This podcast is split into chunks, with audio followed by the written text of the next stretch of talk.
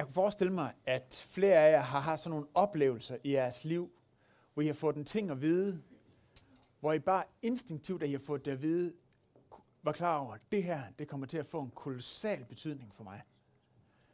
Og det, der sker i sådan nogle øjeblikke, det er, at vores sanser og vores hukommelse lige pludselig pff, bliver super skarp, og tit så kan vi huske tilfældige ting, som hvad for en potteplante, der stod hvor, og hvad for noget tøj, nogen havde på, eller sådan et eller andet, som vi ellers ikke ville kunne have husket. Men fordi at det her det havde så stor betydning, så kan vi huske det. Jeg kan tydeligt huske, hvor jeg var henne, dengang jeg hørte om nine eleven. Jeg var i et bestemt hjørne af spisesalen på den bibelskole, jeg gik i på det tidspunkt. Og helt instinktivt, så kunne jeg bare mærke, at det her, det kommer til at få en kolossal betydning. Og vi løb op i tv-stuen og skulle se, hvad der skete. Og den geopolitiske situation har ikke været den samme siden da. Det kan være, at det, som, øh, den situation, som du kan huske, var dengang, at du blev fri til, for eksempel, du lige pludselig, wow, det her det kommer til at forandre mit liv. Eller det kan være øh, et tidspunkt, hvor du hørte om et dødsfald, eller øh, da du fik en melding om, at du havde fået et eller andet job, som du vidste ville have stor betydning for dig. Prøv lige at vente til sidemanden, og så fortæl, hvis du har sådan en, øh, en oplevelse, hvor der bare skete et eller andet, hvor du kan huske, hvad for noget tøj, du havde på, eller et eller andet, som du ellers ikke ville kunne huske i sådan en situation. Værsgo.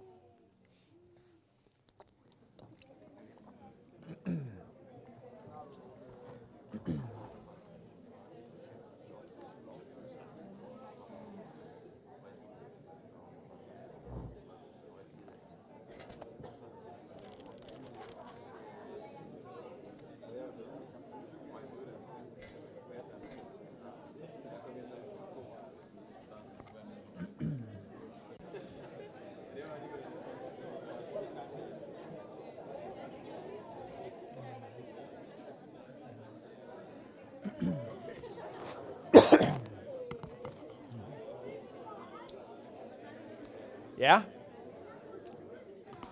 Og dømme på ansigtsudtrykkene, så ser det ud som om, at nogen fortæller nogle vældig sjove historier, mens andre fortæller nogle vældig alvorlige historier. Men sådan er det jo.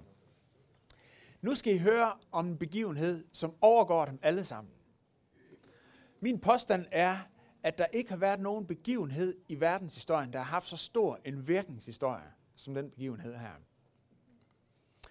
Kristendommen i dag er det, som flest mennesker har som udgangspunkt for deres livssyn. En tredjedel af alle dem, der lever i verden, det er den største religion i verden. Og i så et lille land som Danmark, som ligger så langt fra der, hvor begivenhederne fandt sted, der er der i dag over fire tusind bygninger, der er bygget på baggrund af den her begivenhed. Og sådan er det over det meste af verden. Altså kirker ikke. Nu skal I høre her fra Matthæus evangeliet, kapitel otteogtyve. Der står: Efter sabbatten, da det gryede af den første dag i ugen, kom Maria Magdalene og den anden Maria for at se til graven. Og se, der kom et kraftigt jordskælv, for Herrens engel steg ned fra himlen og trådte hen og væltede stenen fra og satte sig på den. Hans udseende var som lynild, og hans klæder hvide som sne. Og de, der holdt vagt, skælvede af frygt for ham og blev som døde. Men englen sagde til kvinderne: Frygt ikke. Jeg ved, at de søger efter Jesus, den korsfæstede. Han er ikke her. Han er opstået, som han har sagt. Kom og se stedet, hvor han lå. Og skynd jer hen og sig til hans disciple, at han er opstået fra de døde. Og se, han går foran for jer til Galilea. Der skal I se ham. Nu har jeg sagt det. Og de skyndte sig bort fra graven med frygt og stor glæde og løb hen for at fortælle hans disciple dem. Og se, Jesus kom dem i møde og hilste dem et godmorgen. Det er nok verdenshistoriens mest underspillede godmorgen, tror jeg. Og de gik hen og omfavnede hans fødder og tilbad ham. Der sagde Jesus til dem: Frygt ikke, men gå hen og sig til mine brødre, at de skal gå til Galilea, der skal de se mig. Og mens de var på vej, kom nogle af vagterne ind til byen og fortalte ypperstepræsterne alt, hvad der var sket. Der samledes de med de ældste og besluttede at give soldaterne en større sum penge, og de sagde: I, må, I skal sige, hans disciple kom om natten og stjal ham, mens vi sov. Og kommer det statholderen for øre, skal vi nok tage os af ham og holde jer udenfor.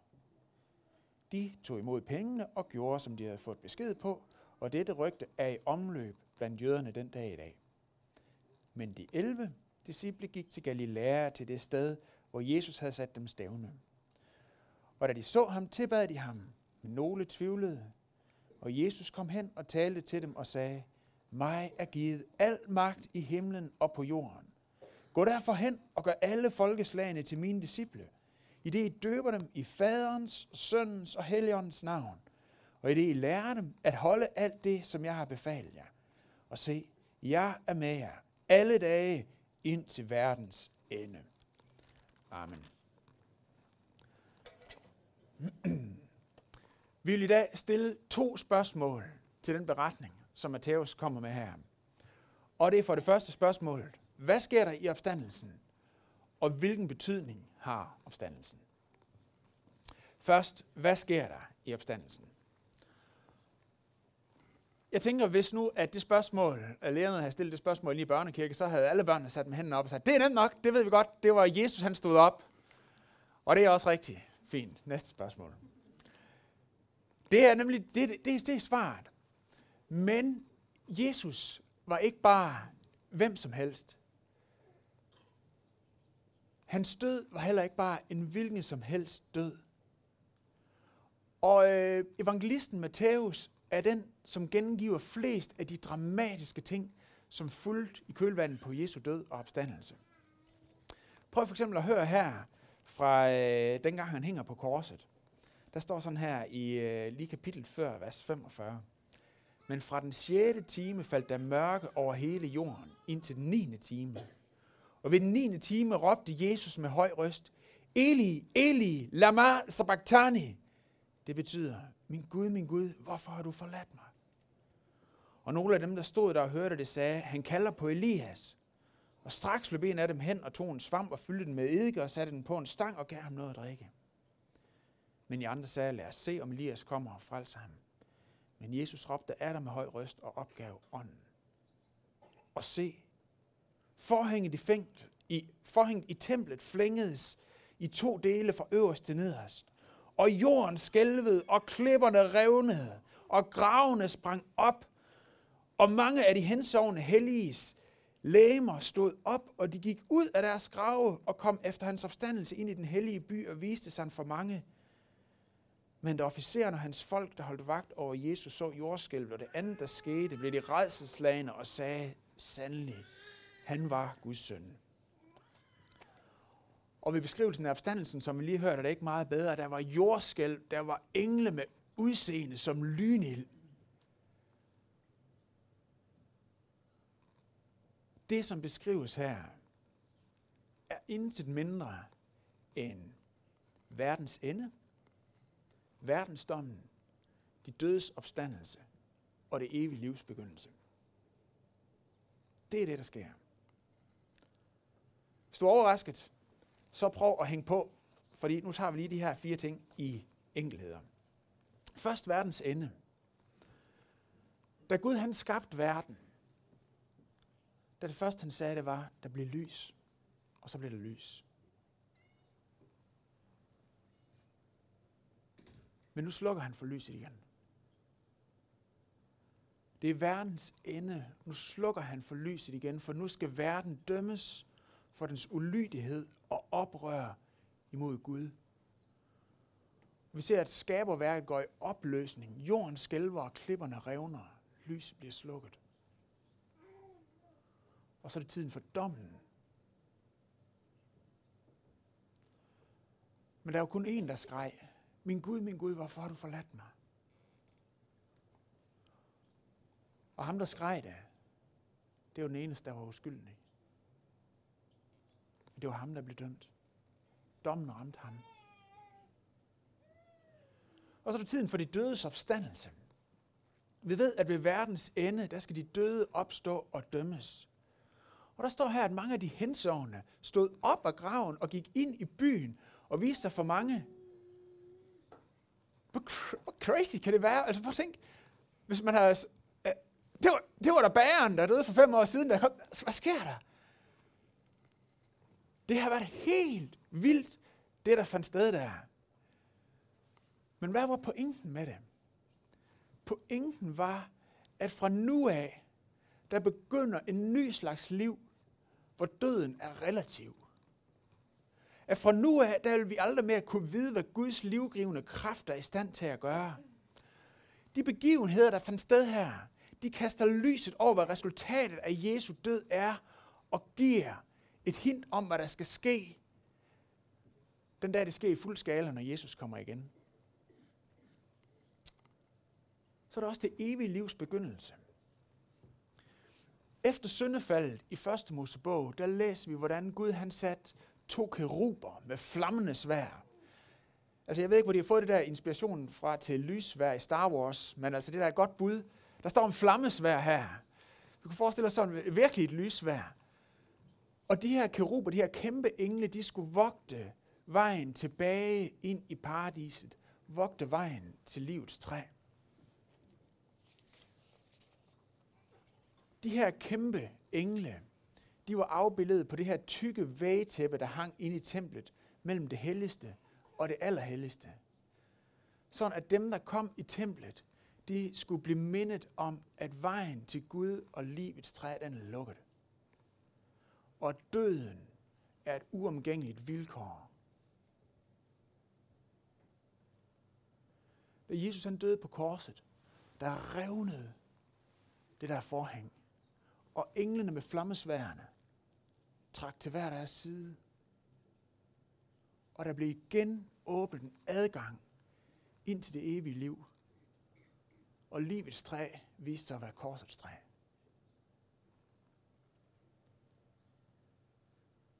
Syndens og dødens og djævelens regime blev besejret, endnu før det var til intetgjort. Det skal forstås på den måde, at hvis vi forestiller os, at det her det er en tidslinje, min arm her, så verdens ende er der, hvor armen stopper. Så havde man en forventning om, at når tiden var gået, så kom verdens ende, og så kom det evige liv bagefter. Men det, der skete, det var, at Gud lod det evige liv og sin livgivende kraft bryde ind i tiden og starte før, før tidernes ende. Så der er et overlap mellem Guds riges indbrud, det evige livs begyndelse i tiden, før verdens ende. Guds rige er allerede begyndt, men endnu ikke fuldendt. Gud genskaber i Jesu død den verden, som gik i stykker med syndefaldet. Og det, der så ud til at være total nederlag for alle, der stod og så på det, disciplene og kvinderne, der græd, da Jesus han hang der på korset, den dårligste ending overhovedet, det blev den mest fantastiske nybrud af Guds verden, der brød ind i syndens og dødens verden før tiden. Det er den største sejr i verdenshistorien. Men hvad så med påskemorgen? Hvad skete der der? Matthæus beskriver, efter sabbatten, da det gryede af den første dag i ugen. Igen tilbage til skabelsesberetningen. Der beskrives, hvordan Gud han hvilede på den syvende dag, altså på sabbatten, efter han har skabt hele jorden. Og dagen efter sabbatten, Guds første sabbat, var altså den første dag i den nye verden, Gud havde skabt. Opstandelsens morgen her, søndag morgen, var den første dag i den nye verden, efter Jesus sejr over døden. Det er ikke bare endnu en ny uge, det er den første dag i den nye verden, efter sabbaten, da det gryede af den første dag i ugen.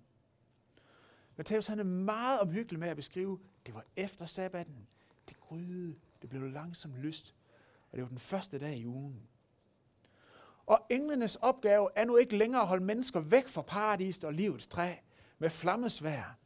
Men det berettes om engler, der er klæder som lynild, der inviterer til at komme og se, kom og se den komme tomme grav. Den tomme grav. Det er nu, der begynder noget nyt. Udfordringen er ikke længere, som ved udsmidning og spærre adgangen fra dødens verden tilbage til livets verden. Men udfordringen er at få de gode nyheder delt. At livets verden har invaderet dødens verden. Jesus siger nu, jeg har al magt i himlen. Ja, og det har han hele tiden haft. Men han siger i himlen og på jorden. Der er sket en invasion. Jesus har al magt i himlen og på jorden. Den nye verden er begyndt, og alle mennesker skal høre de gode nyheder. Og blive Jesu disciple, der lever i lydighed med ham.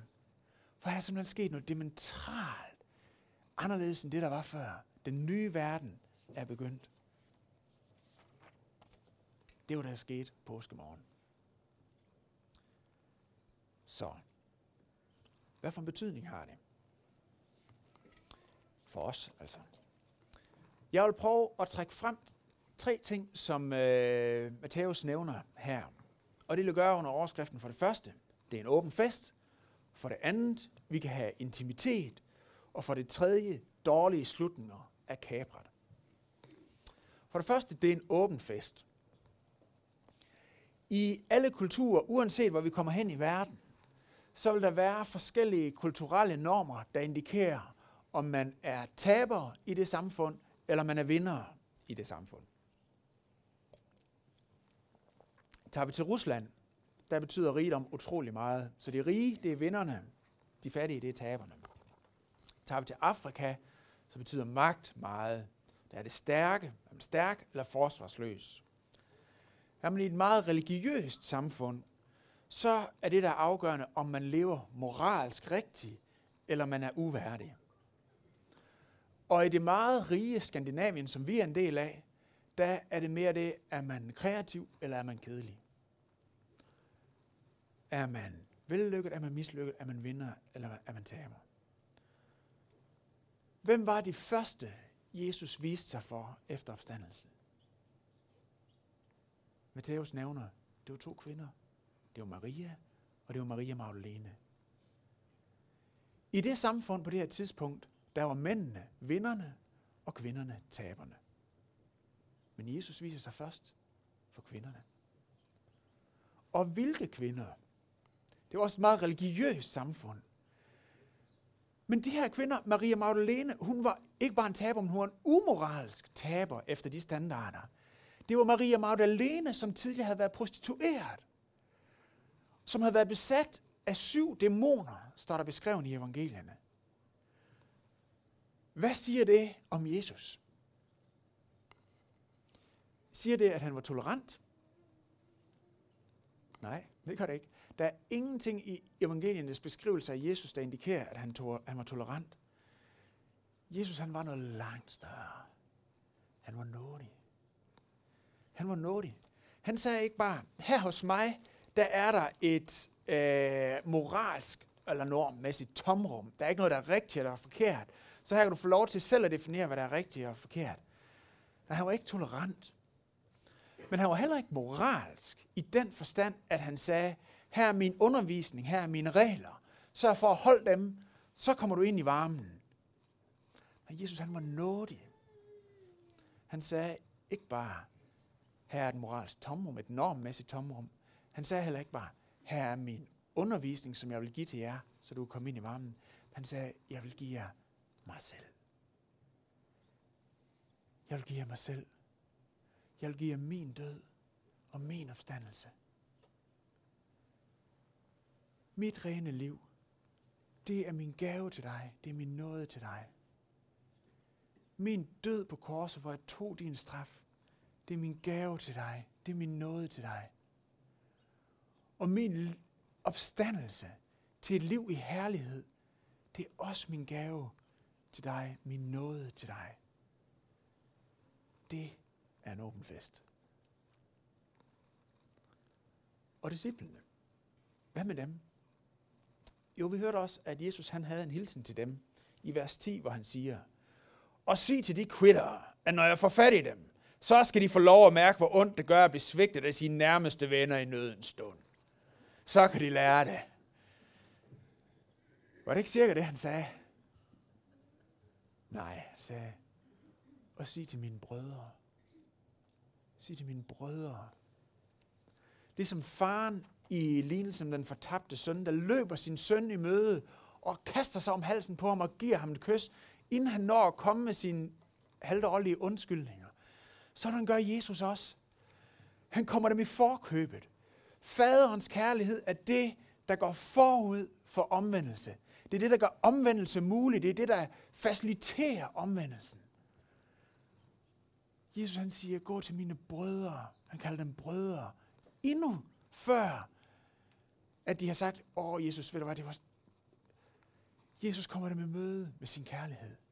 Det er en radikal åben fest. På grund af Jesu døde opstandelse, så er det en radikal åben fest. Det var det første. Det andet, som vi skal se på, er, at opstandelsen betyder, at vi kan have intimitet. Det står i vers ni, og se Jesus kom dem i møde og hilste dem med et godmorgen, og de gik hen og omfavnede hans fødder og tilbad ham. Fødder var i den kultur en meget privat kropsdel. Man rørte ikke ved hinandens fødder. Never. Det gjorde man bare ikke. Ikke hinandens fødder. Men Jesus, han lader dem komme helt ind i sin intimsfære. Lad dem røre ved sine fødder. I øh, anden Mosebog, der står beskrevet om Moses, som havde et usædvanligt øh, nært forhold til Gud,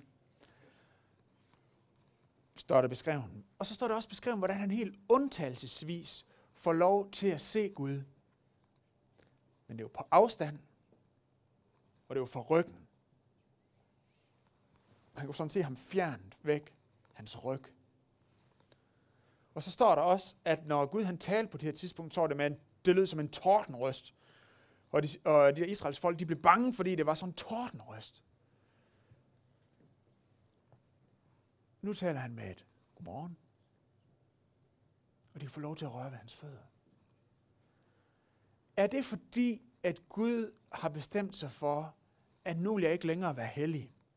Nu vil jeg ikke længere være mægtig og øh, vild? Nej, det er det ikke. Men hans død og opstandelse betyder, at din status kan blive ændret, så du bliver hellig. Så han kan møde dig med et helt plain godmorgen, og så du kan få lov til at have intimitet med ham. Du bliver hellig. Det er det, der sker. Du kan invitere Gud ind i dit liv, og han inviterer dig til at have intimitet med ham. Du får lov til at tro på ham og leve et liv sammen med ham. Den tredje ting, som vi skal se på, er, at dårlige slutninger er kapret. Jesus han sagde, og jeg er med jer ind til verdens ende. For de første kristne, der ændrede det simpelthen totalt deres perspektiv for, hvad livet var, og hvad livet drejede sig om, og hvad det her liv kunne bruges til. Og det ændrede også deres opfattelse af lidelse og modgang. Af dårlige slutninger. De har set Jesus hænge der på korset, og tænkt, det her det er den verdens aller, aller, aller, aller dårligste slutning. Og så troede de, at alt var slut, da han var død. Og så har de set ham stå op igen. De havde set, hvordan den dårligst tænkelige slutning overhovedet kunne blive vendt til en opstandelsens morgen. Det evige liv er begyndt. Gud har kapret enhver dårlig slutning. Og alle apostlene, der havde set Jesus, de brugte resten af deres liv på at viden om ham, de havde set, der var opstået. Og ved I hvad, alle sammen på nær ham, der hed Johannes, endte faktisk også deres liv med at blive henrettet, fordi at de holdt fast i troen på Jesus. Men de døde med frimodighed. De døde med bekendelse af Jesus på deres læber. Og der står beskrevet om nogle andre, at de døde med lovsang på deres læber. Hvor oplagt er det? Hvor logisk er det? Hvis ikke det er fordi, at de har set noget, som totalt har ændret deres opfattelse af, hvad Gud han kunne gøre ved dårlige slutninger. De vidste, at Jesus har al magt. De vidste, at det nye liv er brudt igennem, og det er begyndt. De vidste, at Gud vil kapre enhver dårlig slutning. At uanset hvad der møder os af modgang, af urimeligheder, af sygdom, af lidelse, så vil Gud gå ind og kapre den dårlige slutning. Og igennem det gør dig til en visere, til en smukkere, til en stærkere, til et større menneske, og herliggør sit navn igennem det. De vidste, at det eneste døden, som før var den ultimative dårlige slutning, det eneste den kan gøre, er at oprejse os. Der er en engelsk øh, sådan digter, der hedder George Herbert, der siger, "Death used to be an executioner, but the gospel has made him just a gardener." Tidligere der var døden en bøddel, men evangeliet har gjort ham til en uskadelig gartner. Døden kan prøve at begrave dig, men det eneste den gør, det er at plante dig. Og du kommer op bedre end nogensinde. Jeg prøver at fortælle jer to beskrivelser af, hvordan det har påvirket kristne. Det her budskab om Jesu opstandelse, der bryder igennem med en ny verden. Og det første, den idé fik jeg fra Søren, da vi havde gudstjenesteteam møde, det er om en polak, der hed Maximilian Kolbe.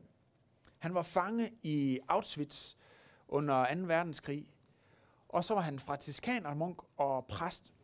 Og før han blev fanget, der virkede han som radiooperatør, der sendte nogle programmer, som nazisterne ikke var så glade for, og så skjulte han to tusind jøder. Men han blev til sidst opdaget og kom i fængsel dernede i Auschwitz.